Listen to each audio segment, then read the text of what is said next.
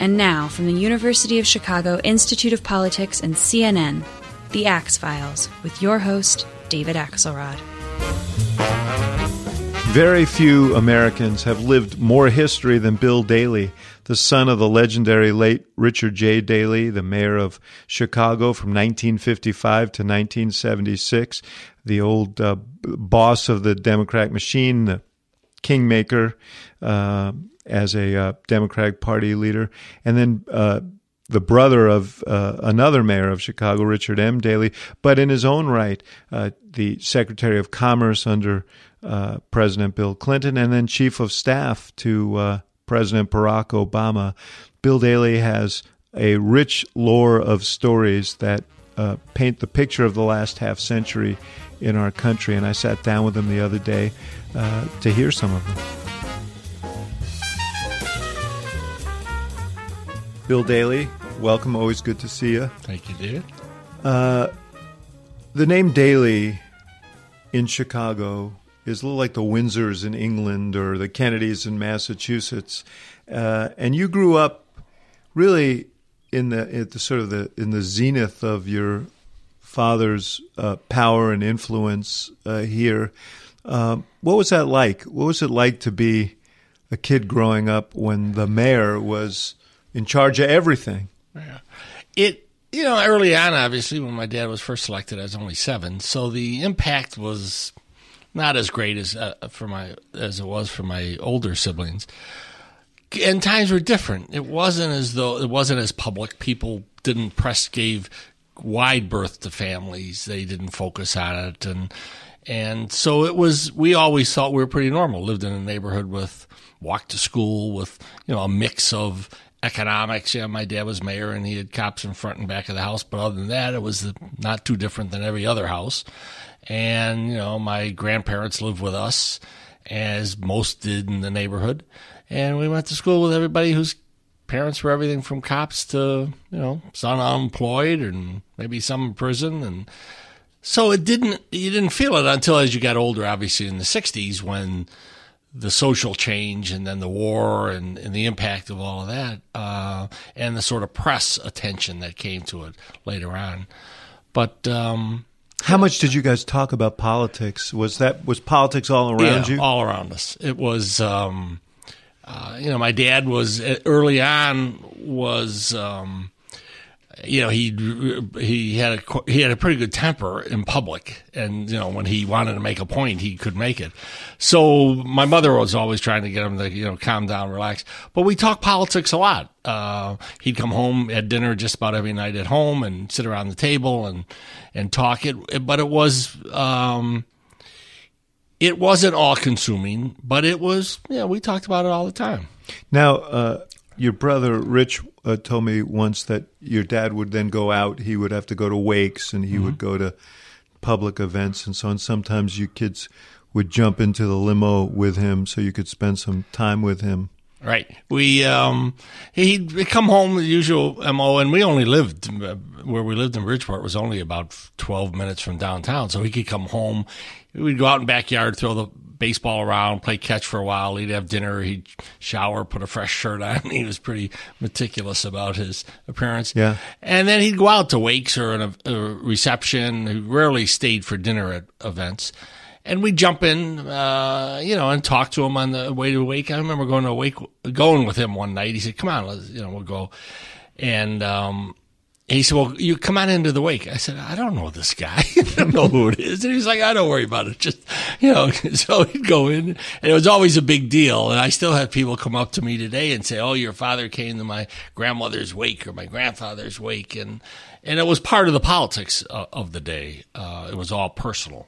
Yeah, politics. explain explain a little bit more for people who mm-hmm. aren't from Chicago, where this is sort of baked into well, there was a system. The system was an organization. Opponents called it a machine that was broken down from the bottom up at a precinct level with a precinct captain. Almost all the captains or helpers were employees of different government entities, the city or the state, if it was Democratic control, and, uh, uh, county, and it was a real organization from bottom up, very structured, very organized, and then from a precinct level to a ward level, and then the ward committeeman was on the Democratic Central Committee's uh, organization, and it was a system that that.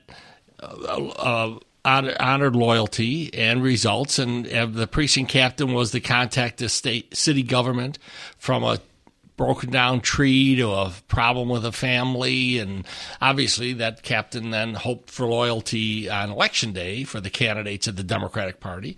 So it was an entire system. And generally got it. And generally got it. Um, sometimes maybe a little too too too much loyalty. um, but but um, uh, it, it worked. It was it brought government down. It wasn't an 800 number. You didn't call if you had a problem an 800 number to report a tree down or a pothole. You went to the precinct captain, and he somehow magically, maybe, uh, and obviously, if the captain or the ward committeeman was more important, they got quicker results. Um, and, it was just a system. It was it was obviously developed in the early 20th century, uh, very much around immigrants and and.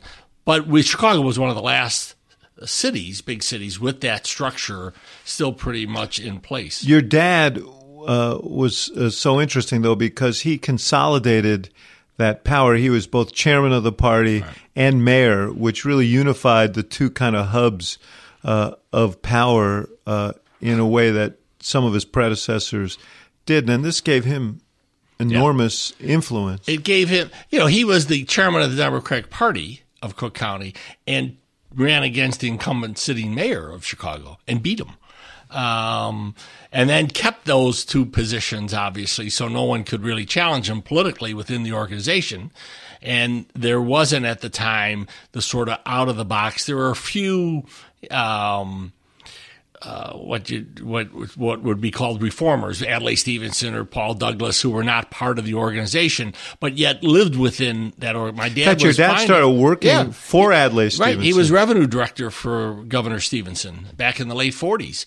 After he had run for sheriff and lost the only election he lost, and his mother told him she was glad he lost because in those days, the sheriff was the executioner of people. Uh-huh. So she didn't want him to have that role and um, but but he but so there was a system that everyone w- relatively worked within that then began to break down in the 60s and 70s and then after his death it really began to diminish as government but changed. but you know and you know the criticism mm-hmm. is uh, that uh, people shouldn't uh, be uh, awarded public services on the basis of political loyalty maybe a few people were on the payroll who weren't exactly working terribly hard all the time right. on their government jobs, uh, and that there was, you know, there was there was a tolerance of corruption uh, and so on. But um, what's been gained and what's been lost? Well, it's hard to, to, to see the so the we've reformed the system. You know, the, in those days, the organization raised the money and doled the money out for candidates, basically. Now everybody raises their own money. Every wealthy person can throw in hundreds of millions of dollars or whatever. Is that really a better system? I, I don't know. I, I, think it's debatable, to be frank with you. Um, yes, you were, also had he. Your dad had, I mean, control.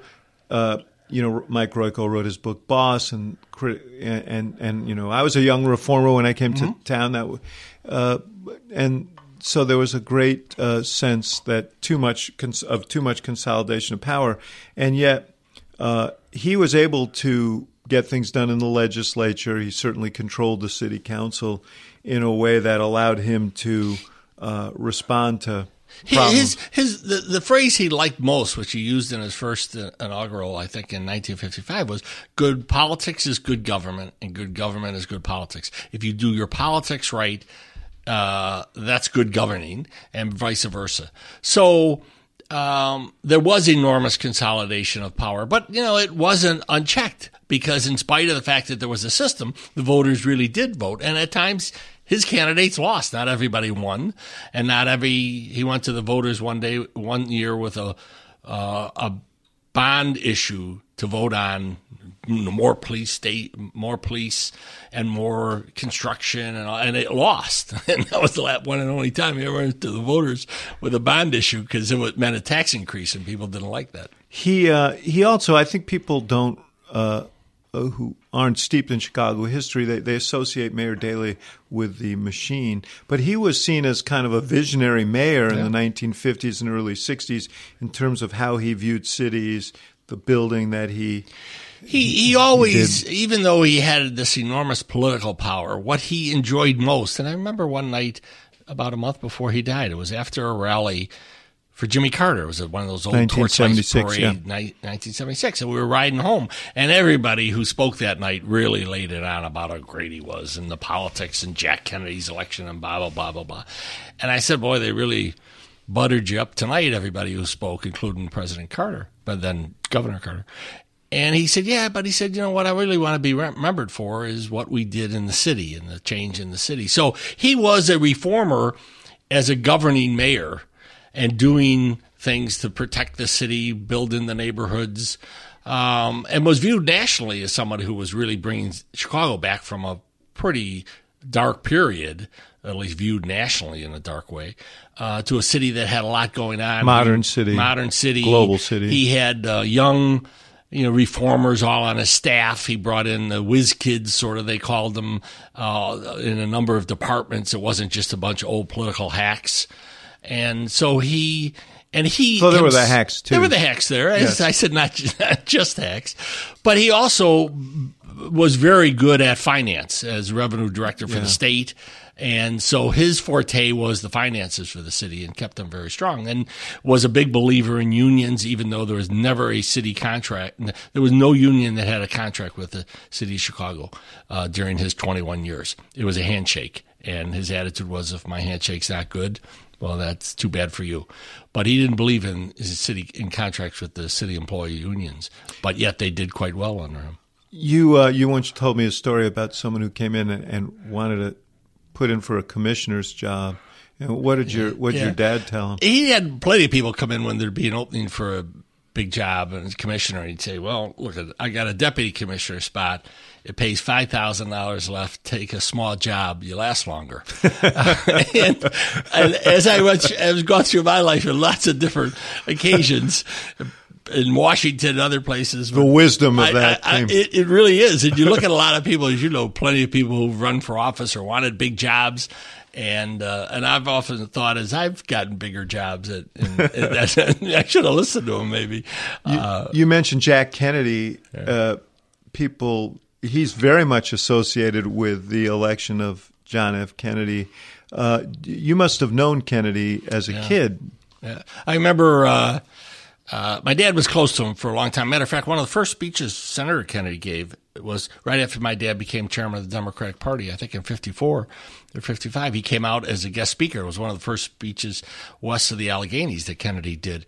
Um, The Kennedy family owned the merchandise. They owned the merchandise so mart. Sargent Shriver Uh, was running it. He was president of the school board. And my dad knew Joe Kennedy after he bought the um, merchandise mart. So there was a connection citywide. And then uh, uh, Kennedy came. So he came out and spoke to the Democratic Party of Cook County in 55 or 54, um, even before my dad was mayor. But, uh, but, um, so he, they had a long relationship. And in 56, my dad tried to be helpful at that convention when he would try to be vice president. And then leading up to 1960, uh, and played a big role at the convention. We were there. Um, we sat for like 12 hours the day of the nomination uh, on the floor with signs, and we had signs. My brother John and I, I was like 12 or something, and Ja- we had a sign "Oregon's for Kennedy." You know, we were sitting in the Illinois delegation, not quite sure why we had that sign, but we were there like for 12 hours, and then the acceptance speech, and then that summer um, we were. At, we, my parents had a home up; they rented up in Michigan at the time, and I remember answering the phone one night.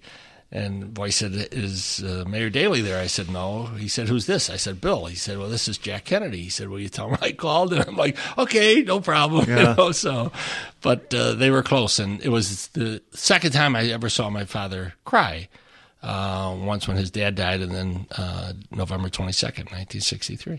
Did he? How much of um, a role do you think he did play? I mean, we know what the history is. How much of a role did he play in counseling uh, Jack Kennedy leading up to 1960. You know, Adlai Stevenson, for whom he worked and who had been governor of Illinois, w- wanted to be the nominee uh, ultimately for a third time. Uh, how did how did your dad navigate my dad um, knew that Adlai um, wasn't going to make the decision early enough, and the system was changing. Primary was playing more of an effective role. You couldn't just get the sort of leaders of the party. And he went to Adlai early on, probably in 57, 58, maybe 59 at the latest, and said, Are you going to run? And he said, No. He said, Okay, we're going to, I'm going with Kennedy, and we're going to try to push that. Lyndon Johnson came to see him, and my dad used to always tell the story. Johnson, when my dad told him he was with Kennedy, Johnson said, "Well, you're the first guy who's been straight with me. Everybody else tells me maybe."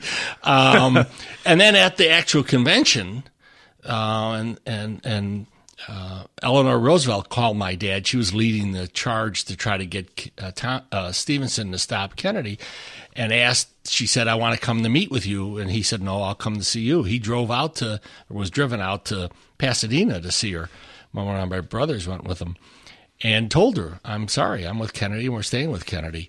And then Adlai came onto the floor of the convention hall that night with a big demonstration they were trying to orchestrate. And they thought because he wasn't a delegate, he wouldn't give a seat. But my dad had somebody get up and leave and and had Adlai sit there. But my dad always respected Adlai. Went to when he passed away in London went to uh, his funeral, went to the to London uh, with the delegation that Johnson appointed. So, uh, but he had enormous respect for Stevenson, but he also knew that he was hesitating, and you couldn't hesitate. He knew the game was changing. How much did, did uh, Catholicism and the notion of electing the first Catholic president mean to your dad? Well, it meant a lot, a lot. I mean, it was the thought that you know my dad grew up in a in an era that Catholics were very much. Um, uh, shunted aside in many ways. Obviously, many Catholics went into politics because that was one area you could succeed. So it played an enormous part. The thought that you get that boogeyman off the back of Catholics, the next generation, and for the future. Um, uh, understood though that um, that it was a difficulty for Kennedy that he had to overcome. Um, and and when you went to to a lot of the opposition to Kennedy downstate, especially in Illinois, there was a big piece of the anti-Catholic thing. So this is a complete non sequitur, but I, I, I heard this story and it's so good that I need to share it with you. And I don't know if you've heard this story, but it sort of speaks to um, the whole role that your father played in this city. And the story was about Ann Burke, who's now a on the uh, Supreme Court of the state, but she was then a young playground instructor, and she wanted to start a Special Olympics. Ultimately, worked with I guess the Shriver family, mm-hmm. and uh, the she got a letter from the uh, they were going to have their ceremony, and she got a letter from Avery Brundage, who was the chairman of the Olympic U.S. Olympic Commission. It was a cease and desist letter saying you can't use our name. And according to the story, Tim Shriver told me this story. Uh, she went to your dad and he's and she was in tears and you know she's just a playground instructor but and he he uh, said get me avery brundage. And he gets him on the phone and says avery uh, and he explains the situation. He says this young lady has this letter. I know it's a mistake but i just wanted to double check with you. And he's listening he's not a mistake. Oh i'm really surprised to hear that. And then he said to him i guess avery brundage owned a hotel one of the hotels around yeah right on lasalle street. Yeah. And he said, Avery, you know, on another subject, uh, know, my inspectors were over at your hotel. a lot of problems there, a lot of problems, and we may have to shut you down. And then he said, "Oh, you know, I, I knew it was a mistake." and he handed the letter. He hung up and he handed the letter back to her and said, uh, "Don't worry about it." Yeah, I, I, I am sure it's accurate. okay, uh, and uh, uh, Brundage had an office for the, Olympics uh, out of that hotel. It was on uh, LaSalle Street and ended up the Democratic Party of Cook County ended up moving in those offices right. after Brundage moved out. Um, yeah. But but that was that's how politics was in those days. You know, you you worked it out. And for my dad, you know, for Brundage or the Olympic Committee because it was about their money and they're protecting that. That wasn't as important to him as doing the right thing. And if he used his power for that purpose, great. Well, as the father of a Special Olympian, right. I have to tell you, I, I love that story. We're going to take a short break for a word from our sponsor, and we'll be right back with Bill Daley. Great.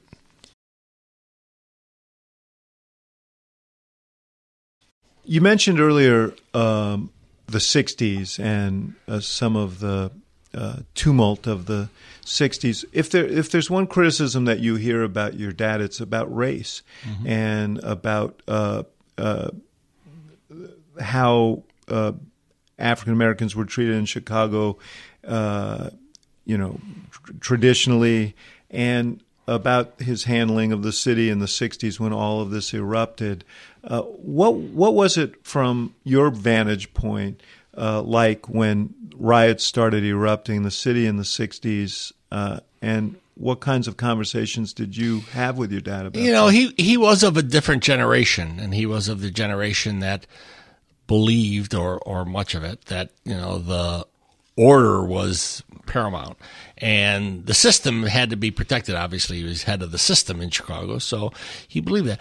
On the other hand, there was this sort of, you know. Uh, African Americans were very much part of the political system and had a lot of power in that system in Springfield, you had you know they were part of the alliance that got him elected in the first in 1955. Place. Absolutely, yeah. they were a big part of it. Bill Dawson, Ralph Metcalfe. You know, they were down. In, I remember him telling a story back when, when they were down in the legislature, and one of the hotels wouldn't allow an African American legislator. It may have been Ralph Metcalfe at the time a room. So they, you know, all the other, the, rest of the Democrats, and there weren't that many, there were so few in the legislature, all moved out of that hotel and to another hotel. And Cecil Partee was the first president, was one of the highest ranking, uh, was a former state senator, was a, became the president of the Illinois Senate at a time when he may have been one of the highest ranking local black uh, officials in the country. And your father helped orchestrate that. All of that, yeah, and and and made sure that the ballots, uh, you know, the candidates were balanced with race and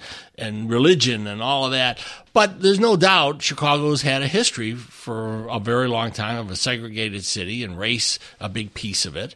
Obviously, there was an enormous influx of African Americans in the 40s and 50s uh, into Chicago from the South uh, and the clash of that ethnic city with that was a was a challenge for his entire period. Yeah, Martin Luther King came here in 1966, and and uh, you know volumes have been written about his uh, experience here and dealing uh, with your with your dad and uh, over this issue of open housing. housing. Yeah, in, and and Chicago was the first northern city to have the council pass an open housing law.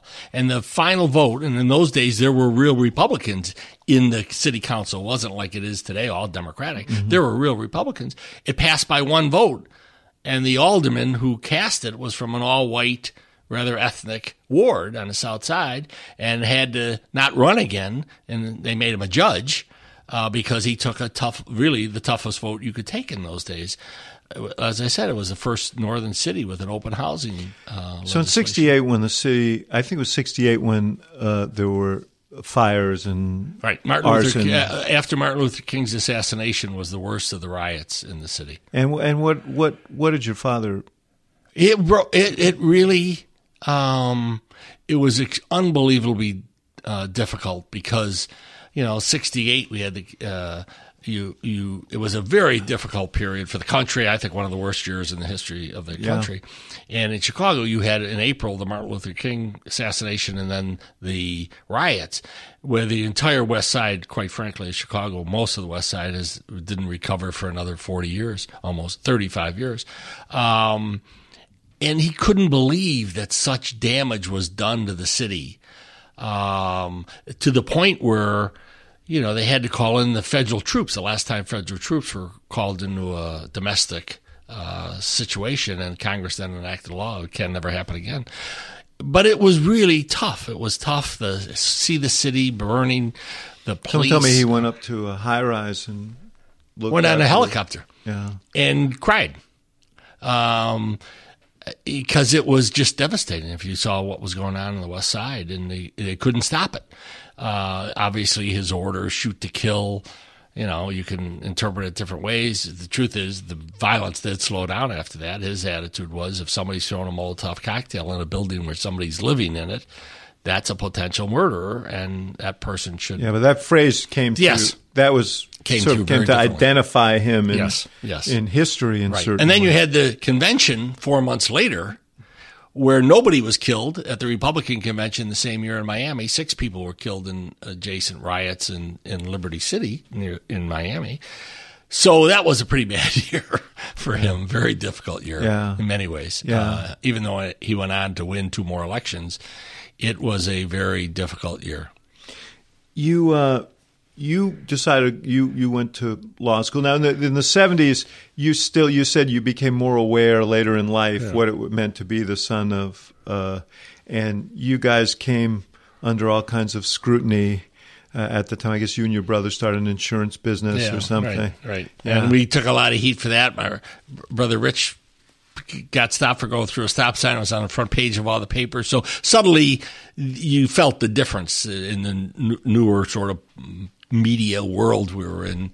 Um, so there was a lot of sort of, you better just watch what you do. Mike Royko, the famous columnist, uh, the late columnist uh, in the city who I mentioned earlier, wrote a column at that time, and he told me the story later. He told me it actually admiringly of you that uh, he had written a column saying that uh, the Daley Boys weren't smart enough to tie their own shoes, and that uh, you had called him and said, "Mike, I don't want you to worry about it because we're all wearing loafers Right, now." right. I did. And he said it was the worst thing anybody ever did to me because it was totally disarming. Right. He said uh, willing to make fun of himself and But you know, I we learned a lot of that from my dad, who used to he he didn't hold a grudge. He was tough, and he had a lot of battles in his life, political, but but he didn't hold a grudge, and he understood the, you know, as I said, he had a lot of difficult times with the media, but he understood they had a role, and um, as did my mother. And years later, when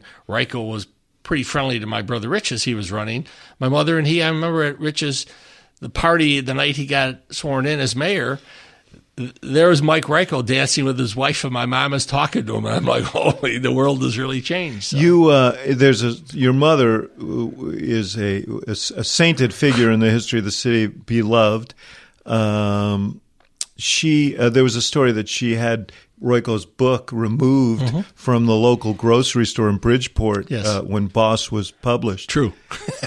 she shopped there all the time, and she went in. They had a in those days they had a stand of books for sale and saw it and went right to the general manager or the manager of the store and said, "This is outrageous. This is terrible." Obviously, he yanked the book off the off the, and that helped Mike Royko because it was great. It added to the whole thing of it. Probably helped him with the sales, and he appreciated that. Uh, She, um, but she she knew she would, but she, in her mind and in her life, that was the right thing to do. She was defending her husband. She also she didn't exercise a lot. She didn't have a big political voice in the city. But there was one story about uh, the public library here downtown when the public li- uh, your dad was considering tearing down the public library, which is a beautiful old edifice, and she apparently said somewhere publicly that she thought that wasn't necessarily a good idea. Right. He, and he really, they were all set to announce big plans to, to knock it down and put a whole high rise up right on Michigan and Randolph. And someplace, uh, somebody, one reporter asked her about it, and she thought that was a terrible idea and it shouldn't happen. And my dad killed it. That was the end of it. and, uh, and it survived, and it's a beautiful. It's the chi- now it's a Chicago Cultural Yeah. Yeah, uh, it's a Center. It's a beautiful building Yeah. right across from Millennium Park, which your brother Rich Right. was instrumental in Right. building when he. So you, when he was mayor, you uh, uh, you became involved in politics in the seventies. You were involved with the Carter people. Mm-hmm. Uh, you knew that this is you. You wanted to be engaged, and, and at a national level. Yeah, I you know kind of Rich was and my brother John were very local, and I said, well, I, and I always had the interest in in Washington and national politics, and so I helped Jimmy Carter, and I was kind of the link from my dad to the Carter campaign in '76, and the people who ran it, and then off in '80, uh, 80 I ran Rich's campaign for state's attorney, so it didn't get that heavily involved in the presidency. Although you did in a sense, and we'll talk about that Yeah. in a second. So your your dad died. I remember this because I was a young reporter and I got thrust into um, fact, they sent me down to the 11th Ward Democratic headquarters in Bridgeport. Your father, of course, was the committeeman of the 11th Ward because that you had to be you. He was elected chairman as the committeeman of the 11th Ward, and so the question was, would the 11th Ward then elect Rich Daley, his son, your brother, to be his successor? And uh, I think Morgan Finley was a county official, and there was some talk that he was going to Yeah. ch- My dad for it. died on a Monday and he was buried on a Wednesday. And Rich um, said, "Well, you know, we'll wait till Monday to have a committeeman's meeting, and uh, I mean a precinct captain's meeting to elect a new committeeman." And my mother said, "Rich, have it right away. Don't delay." And he was like, "No, ma, you know, everybody's getting over uh, a sudden, death, very sudden death of dad." And So she had um, learned a few things. yeah, huh? she had learned a few things. And within day of his burial, somebody walked into him and said, I just got a call from a uh, precinct captain, and they're trying to put this together for Buddy Finley to replace. who was a dad." member of the organization, a county official. County Your dad official? made him a Right. county official. And so Rich called a meeting the next day of the captains, and they elected Rich, and Buddy Finley moved out of the ward and moved to the suburbs. to suburbs. Yes, yeah. I remember Finley coming out very grim. I was a re- young reporter standing out there, and he just said, sort of tersely, uh, "Richard Daley is the new committeeman of the 11th Ward." It was unanimous, and he walked off. So, uh, Yeah. uh, but, But, but, just told the, my mother, who was an integral part of my father's politics from the very beginning, and his campaigns, um, had a very good sense about politics. I bet you, you uh, and and then Rich, uh, d- your, your dad died. He he was the uh, still a state senator, but now he's a state senator, sort of on his own. It was kind of a sink or swim situation. There was an interim mayor, Mike Bilandic, came from your ward. Nice, earnest guy, terrible politician, and he gets beaten by Jane Byrne. This was I covered this campaign. This was my big opening as a political reporter at the Tribune, who's a reformer, or so she says, as she runs that way, and she is intent on snuffing out the Daleys as a political force because she obviously feared that Right. you know R- Richard M. Daley would come back and try and reclaim the office, uh, and so all the levers that a mayor has, patronage and all of that, aimed against you guys, and and he decides to run for, uh, to everybody's surprise, for prosecutor here. Nobody thought of him a- as much of a lawyer. Right. Uh, Probably what- had never been in a courtroom. that didn't matter. so what made you guys make He, that? I, I, the expectation was he was going to run against this Buddy Finley guy because there were a bunch of patronage jobs there, and Rich had no interest in that. And and really, um, so we kept he kept it very quiet that he was going to run for state's attorney. There was slate making, at the, and there was a very popular, well liked Republican state's attorney at the time Right. who'd been there for quite a long time. So Rich walked into slate making. Um, and announced he was running for state's I think I attorney, which shocked yeah. everybody. Yeah. And because nobody else, then the powers that be, Jane Byrne and the, the other committeemen who were going to try to stop Rich, then ran out and got Eddie Burke and Who's a him, alderman, who's now an alderman, uh, was connected close alderman. Mm-hmm. to Rich. Used to go to school with him in law school and knew With your brother, Yeah, Rich, with yeah. my brother Rich. And so he they slated him.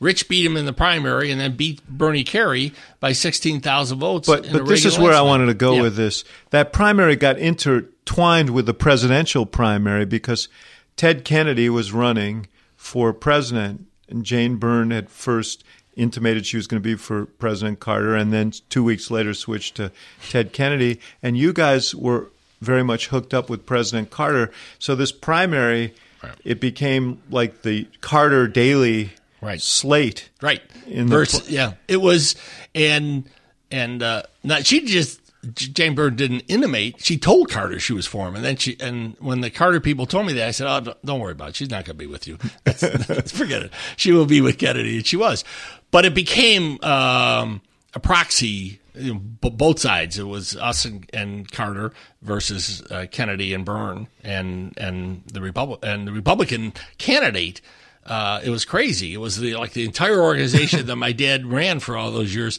was against his son uh, in order to help a Republican in an election, and, and Reagan indirectly. Reagan won the county in a landslide, won won the, the election in a landslide. Rich won barely, and then went on to be state's attorney for eight years until he ran for mayor. Had they wrapped their arms around him, this was the big mistake they made. Had they endorsed him and all at least gone through the motions of being for him, there's no way Rich Daley would have beat Bernie Carey in the general election. You, in, in 83, he ran for mayor uh, against Jane Byrne. The, you know, she, in, in, in, fact, created the race that she always feared. And then Harold Washington jumped in, uh, an African American congressman, and won the race. Right. Did you see that coming?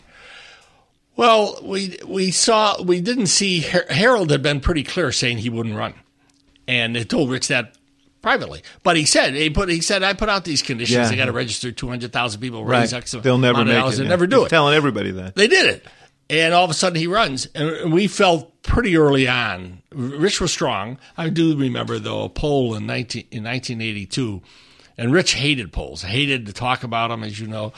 So the pollster was there, and Rich was beating Jane Byrne by enormous amount. And basically, the pollster said he can't lose this. I can't t- I can't say what Rich said to the guy, and got up and left, and never came back. It's a podcast; you can say whatever you want. never came back to a polling meeting ever. Um, but but you could feel it turn when Byrne got stronger. She went heavy on the race, and I remember about two weeks out, we had a poll come back, and the only way you could you, quite frankly, in a political way, the only way you could win was to push her way down, and he had to do that by going very white against her, you know, to try to consolidate the white vote. Um, versus Harold, who obviously was overwhelmingly popular in the African American community. And Rich, we knew right there that was the end of the campaign.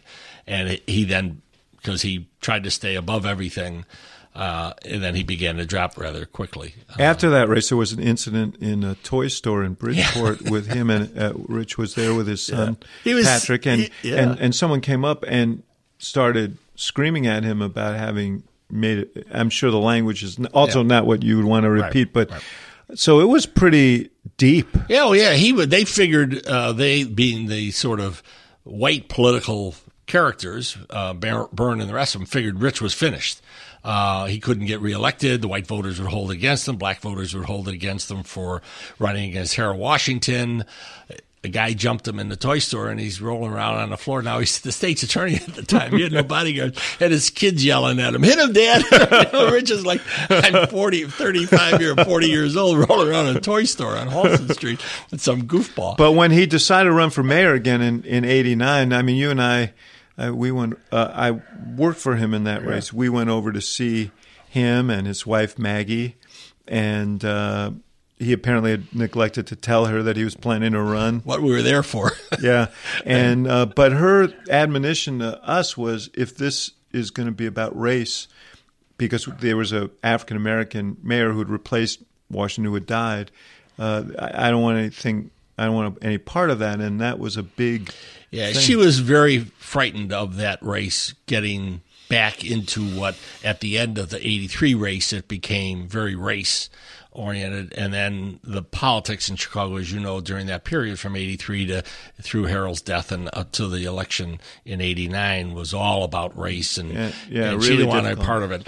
And, but Rich had done a state's attorney in 84 and 88 had gotten overwhelming support from the African American community um, and the white community, so that the the expectation after he cre- helped elect Harold in some people's mm-hmm. mind uh, was never fulfilled because he got even stronger as it went on, and he very much stayed out of politics. Was state's attorney, um, had a good office, good reputation. Uh, honesty and, and competent people, and and that set him up with the African American uh, vote, uh, even though he didn't get much in '89. Um, We're going to take another yep. short break, and we'll be right back with Bill Daley.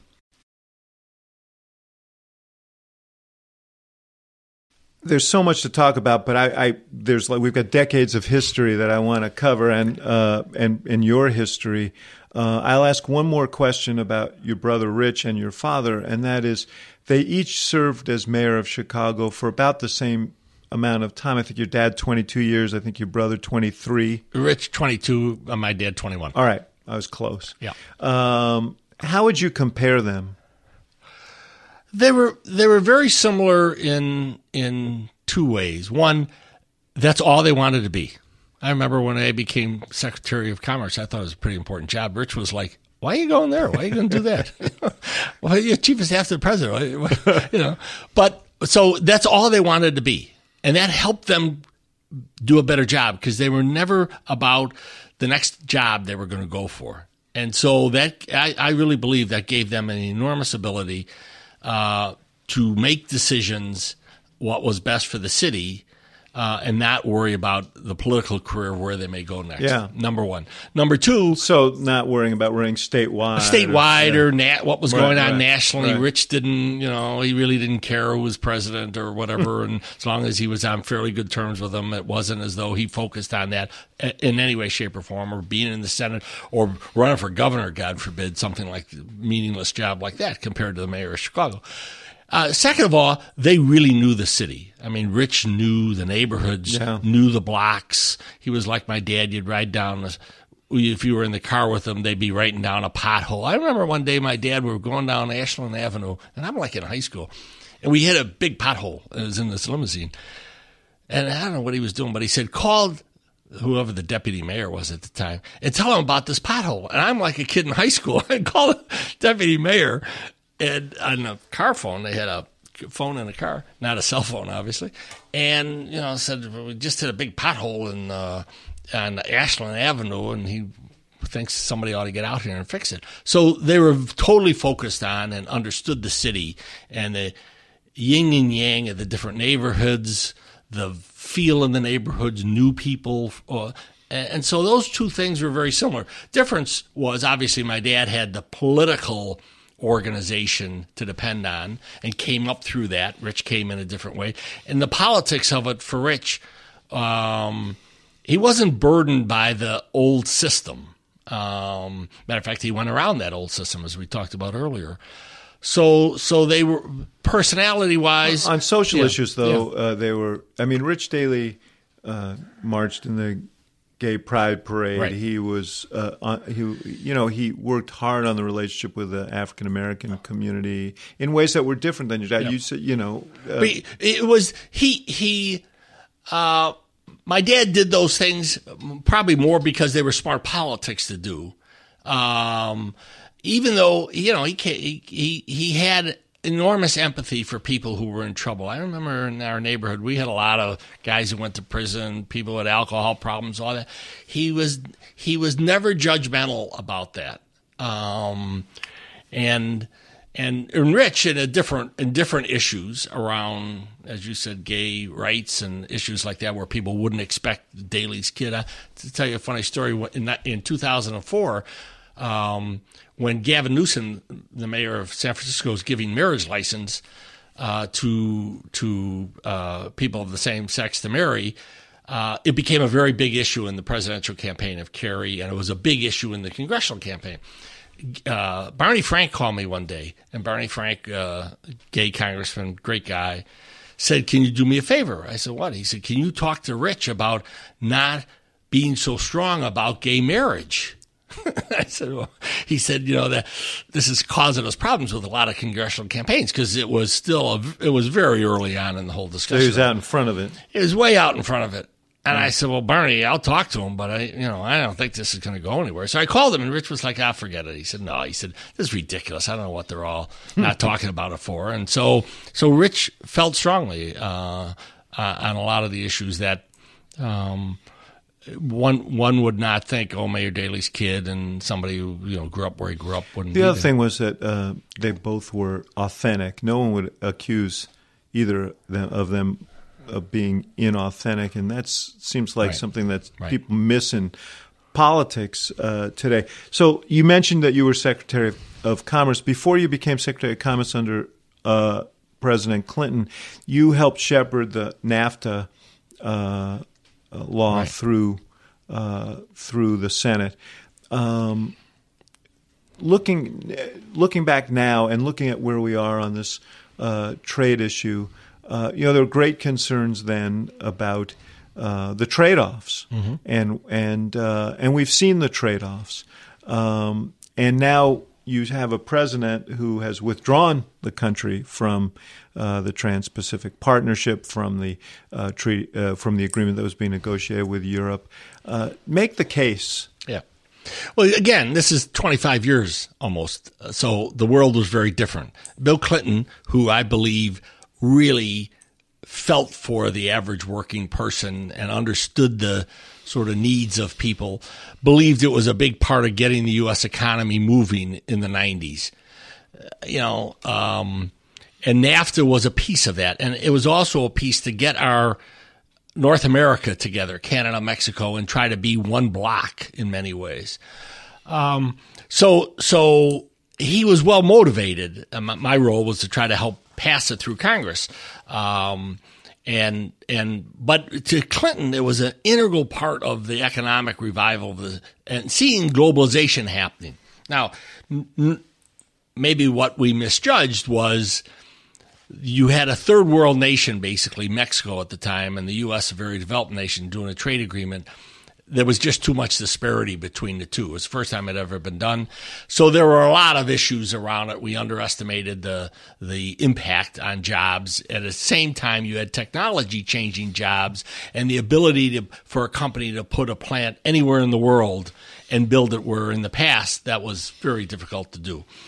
So all of this kind of came together and who got squeezed at that was small town America and towns around Illinois, around Illinois, and, uh, and, and uh, not just Illinois, but around the Chicago area. Yeah, and and then you had the boom in the '90s, and I was Commerce Secretary then in the late '90s, and that enormous boom globally, boom globally of of explosion of technology and the opening of of countries like China and others over a very short period to being part of a global economy, again pushing down wages, pushing down as but it was well motivated. I don't think, especially as a Democrat, we would sign on board to keeping much of the world in poverty and and not giving them a chance to have a middle class. The problem is when you give other parts of the world the chance at being creating a middle class, that gets lost somewhere and that affects other places. And we were the economy of the world. So if there was going to be an impact on other parts of the world growing, we would suffer in many ways. And we did. Was it the right thing to do?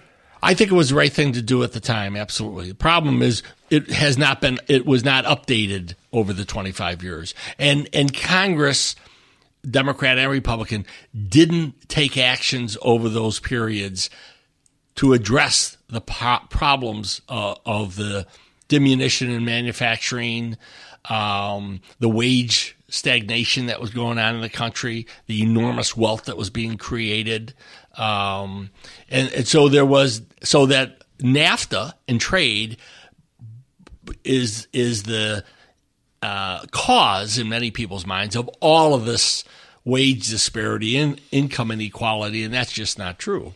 Mm-hmm. Um, and in this world we're in, global world we're in, and that's not going to change. Um, everybody can't just be out for themselves, and and especially a country that believes in openness, open trade. Our economy grew over those years in the 20th century by being open to with low tariffs for goods to come into the United States, and that helped our economy, helped it grow um, welcoming of people from around the world helped our growth of our presumably the, the, notion of these treaties is to lower tariffs around the world for our product. Right now, there's a lot of other barriers, and that we weren't aggressive enough on. To be frank with you, I remember when I was Commerce Secretary, I went to Japan, and I think they told me there was one Cadillac in all of Japan, but GM then was not making right-sided uh, wheels. You know, the, the your, your drivers in, in Japan sit on the right side. GM wasn't making them, so they were trying to sell cars that nobody was going to buy. Mm-hmm. But there, we underestimated and weren't aggressive enough at the other barriers other than tariffs in these countries that kept U.S. products out. Where do you think we are now on trade? The president's withdrawn from the TPP, wants to renegotiate NAFTA, which you said needs updating. Mm-hmm. Look, I think you can improve NAFTA uh, can you bring back all those quote jobs that supposedly went overseas? Absolutely not. It's ridiculous. Probably the vast majority of them at this stage are because of technology and because there's a middle class in those countries that manufacturers and that want to be closer to the sale of those things.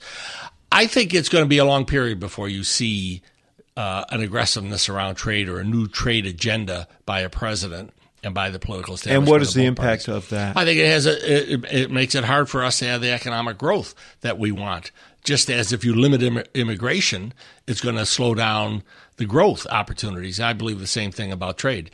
Um, but I think there is a there is a strong consensus on both parties to stay away from trade, and that's that will make it difficult to have four percent growth or three percent growth uh, in the U.S. Now, I did see that President Trump's uh, representatives are talking about trying to reestablish a TPP in a different way. Um, uh, you know, and again, I, I look at the President Obama would not do something, in my opinion, that would crater opportunities for middle class and lower class. He was, his whole career was about, and he felt very str- was about trying to help those uh, people. Uh, And and I think he saw the benefit of TPP long term, albeit very difficult politically. You um, you you worked for two presidents. Compare them, uh, Barack Obama and Bill Clinton. very different personalities. I, I, you know, you have to. Barack Obama accomplished something that nobody, I think, very few people. Donald Trump's election, fine, people said it could never happen, but he came over in a very short period, an entire system with all sorts of challenges that nobody else has ever had. Obviously, starting first with his race. So his political talent at seeing the opportunity and the timing, obviously, with your guidance, the opportunity that was presented in in that at that period was and then take the risk of doing it was an unbelievable decision. Bill Clinton's was he was much more the retail sort of politician on the ground, hugging people, loving people over a long period. He was governor elected in 1978. So he had a very long career before he actually um, ran for president in 92. Personality wise, both very smart people, but they came from from different systems, and that that affected them um, in in real ways.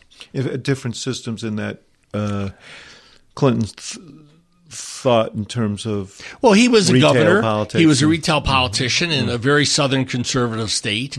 Um, had to manage that. Understood the world because he used to do trade missions, and he had companies that wanted to sell their goods around the world. And so he he and he he spent a long time sort of preparing for that presidential race. I think President Obama, obviously, short Senate ca- uh, career, made the decision, beat one of the great establishment uh, sort of uh, candidates, Hillary Clinton, in 08, and pulled off uh, an unbelievable ups- upset. But different also in their style. Bill Clinton was very much in your face, sort of personal retail, as you say. Uh, Barack Obama was one of the smartest people I've met. Um, you know, w- w- was viewed sort of uh, in many ways his his ability to speak and move a crowd and move the sort of uh, political system um, was probably unparalleled of any of the people other than maybe Jack Kennedy back in 1960. Um, and and so and it- and and the times Bill Clinton and and the one of the stark differences I saw when I got when I was with Bill Clinton in the 90s you know, it wasn't like everybody held hands and loved each other. They did impeach him, the Republicans. But the nastiness and the tenor, the tone in Washington 10 years later when I came back with President Obama was shocking to me how mean, nasty, you know, it was on both sides. You know, you couldn't be seen with a Republican if you were a Democrat, or you there were questions. What are you doing um, um, with with that person? You know, I mean, I had dinner with John Boehner the first week I was there because I knew John Boehner. And I kind of enjoyed his company, to frank with you. He had a couple of glasses of wine. Mm-hmm. He'd walk out every 10 minutes to have a cigarette. And leadership on the Democratic side let the White House know, like the next day, that they were upset because I had had dinner with John Boehner before I had had dinner with them. And I was like, well, you know, this is crazy. You were linked to maybe one of the most famous pictures of the Obama presidency during the raid that brought down Osama bin Laden. Talk about that picture and Yeah. what led up to it. Well, the first day I was at the White House when they did the presidential briefing, Leon Panetta was there, and I knew Leon Panetta for a long time. He was head of the CIA at that time, and I thought this is nice of Leon to come on my first day here to brief the president. Well, he was there to talk about this compound in Abbottabad and how they had been watching it, and they thought there was a high value target. That was in January, you know, and that every couple of weeks we'd have another meeting and led up to the, the decision by the president.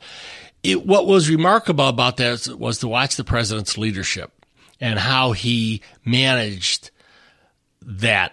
Um, you know, and, and it came down to a gut decision on his part, and there was disagreement of whether it should be done and whether Osama bin Laden was really there. But he went through a long process. Matter of fact, it got to the point where he was in the situation room so often, and we are keeping this obviously very secret. Um, I was concerned because the president was spending so much time in the situation room. And as you know, when the president's there, everybody in the building knows he's there. So it would be hard that people were not wondering what's going on here because he's down there so much. And, um, but that day was just very, very, uh, uh, stressful. We, um, I, getting ready to go to, to, um, church that morning. I said, I better go to church. And, and I, I didn't know if, if, I should come in a pair of jeans like a Sunday or, or, but I wore a coat and tie, and I think I'm the only one in the picture with a coat and tie on because I figured if my mother was alive and, and she saw me at the White House not in a coat and tie, I'd be in deep trouble.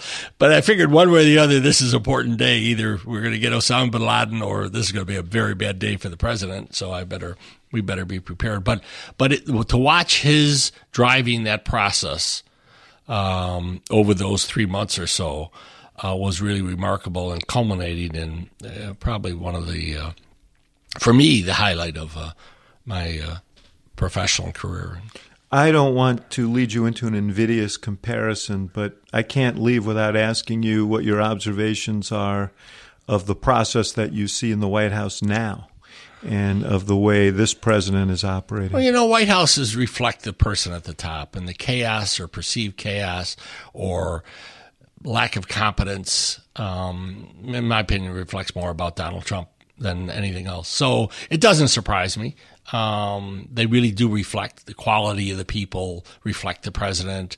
And, and I would say right now, the people that are there, except for, for with a few exceptions, pretty much are the sort of people that Donald Trump attracted in his business career uh, and on his campaign. And the chaos all starts at the top, or the confusion, or the. It would be a very difficult place if you come from a different um, expectation from a president.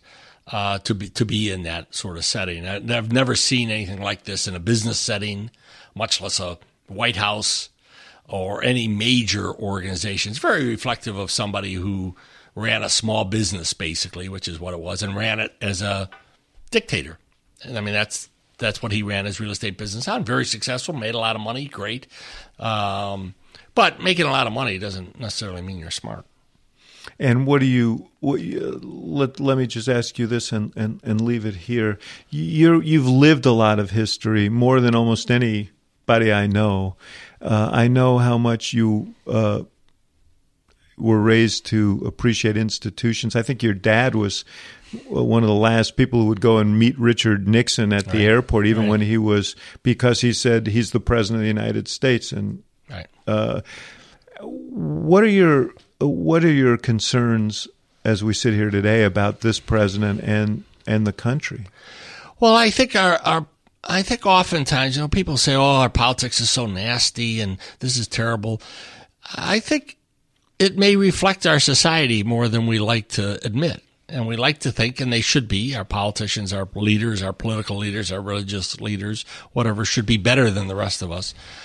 But, but maybe he reflects more of us today oftentimes the crassness, the nastiness. I mean, this is a man who ran around saying that President Obama wasn't born in, in the U.S., and then he feigns being shocked at the nastiness that's going on in politics.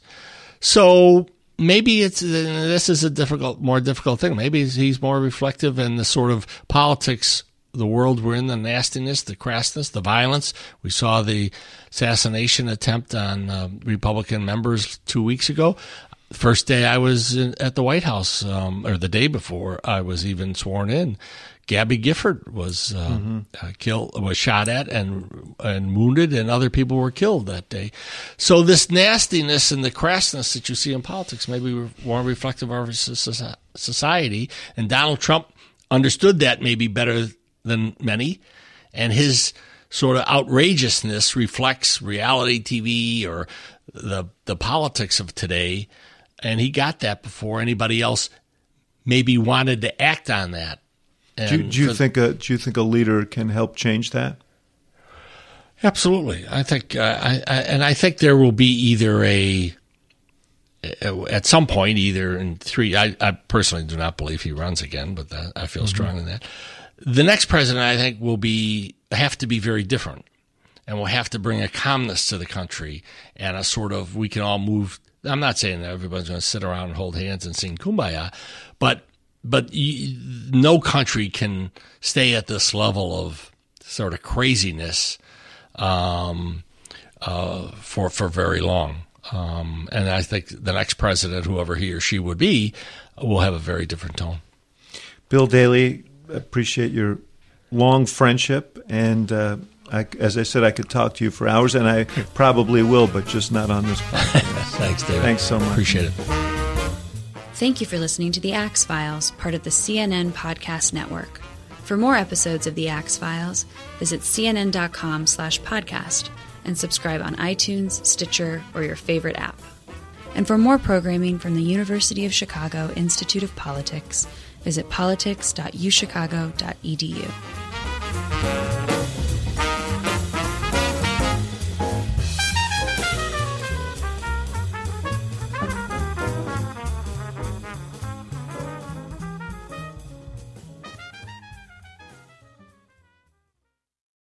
Quality sleep is essential, and that's why the Sleep Number Smart Bed is designed for your ever evolving sleep needs. So you can choose what's right for you whenever you like. Need a bed that's firmer or softer on either side? Helps you sleep at a comfortable temperature, quiets their snores. Sleep Number does that. Sleep better together. JD Power ranks Sleep Number number 1 in customer satisfaction with mattresses purchased in-store. And now, save 50% on Sleep Number limited edition smart beds for a limited time. For JD Power 2023 award information, visit jdpower.com/awards. Only at Sleep Number stores or sleepnumber.com.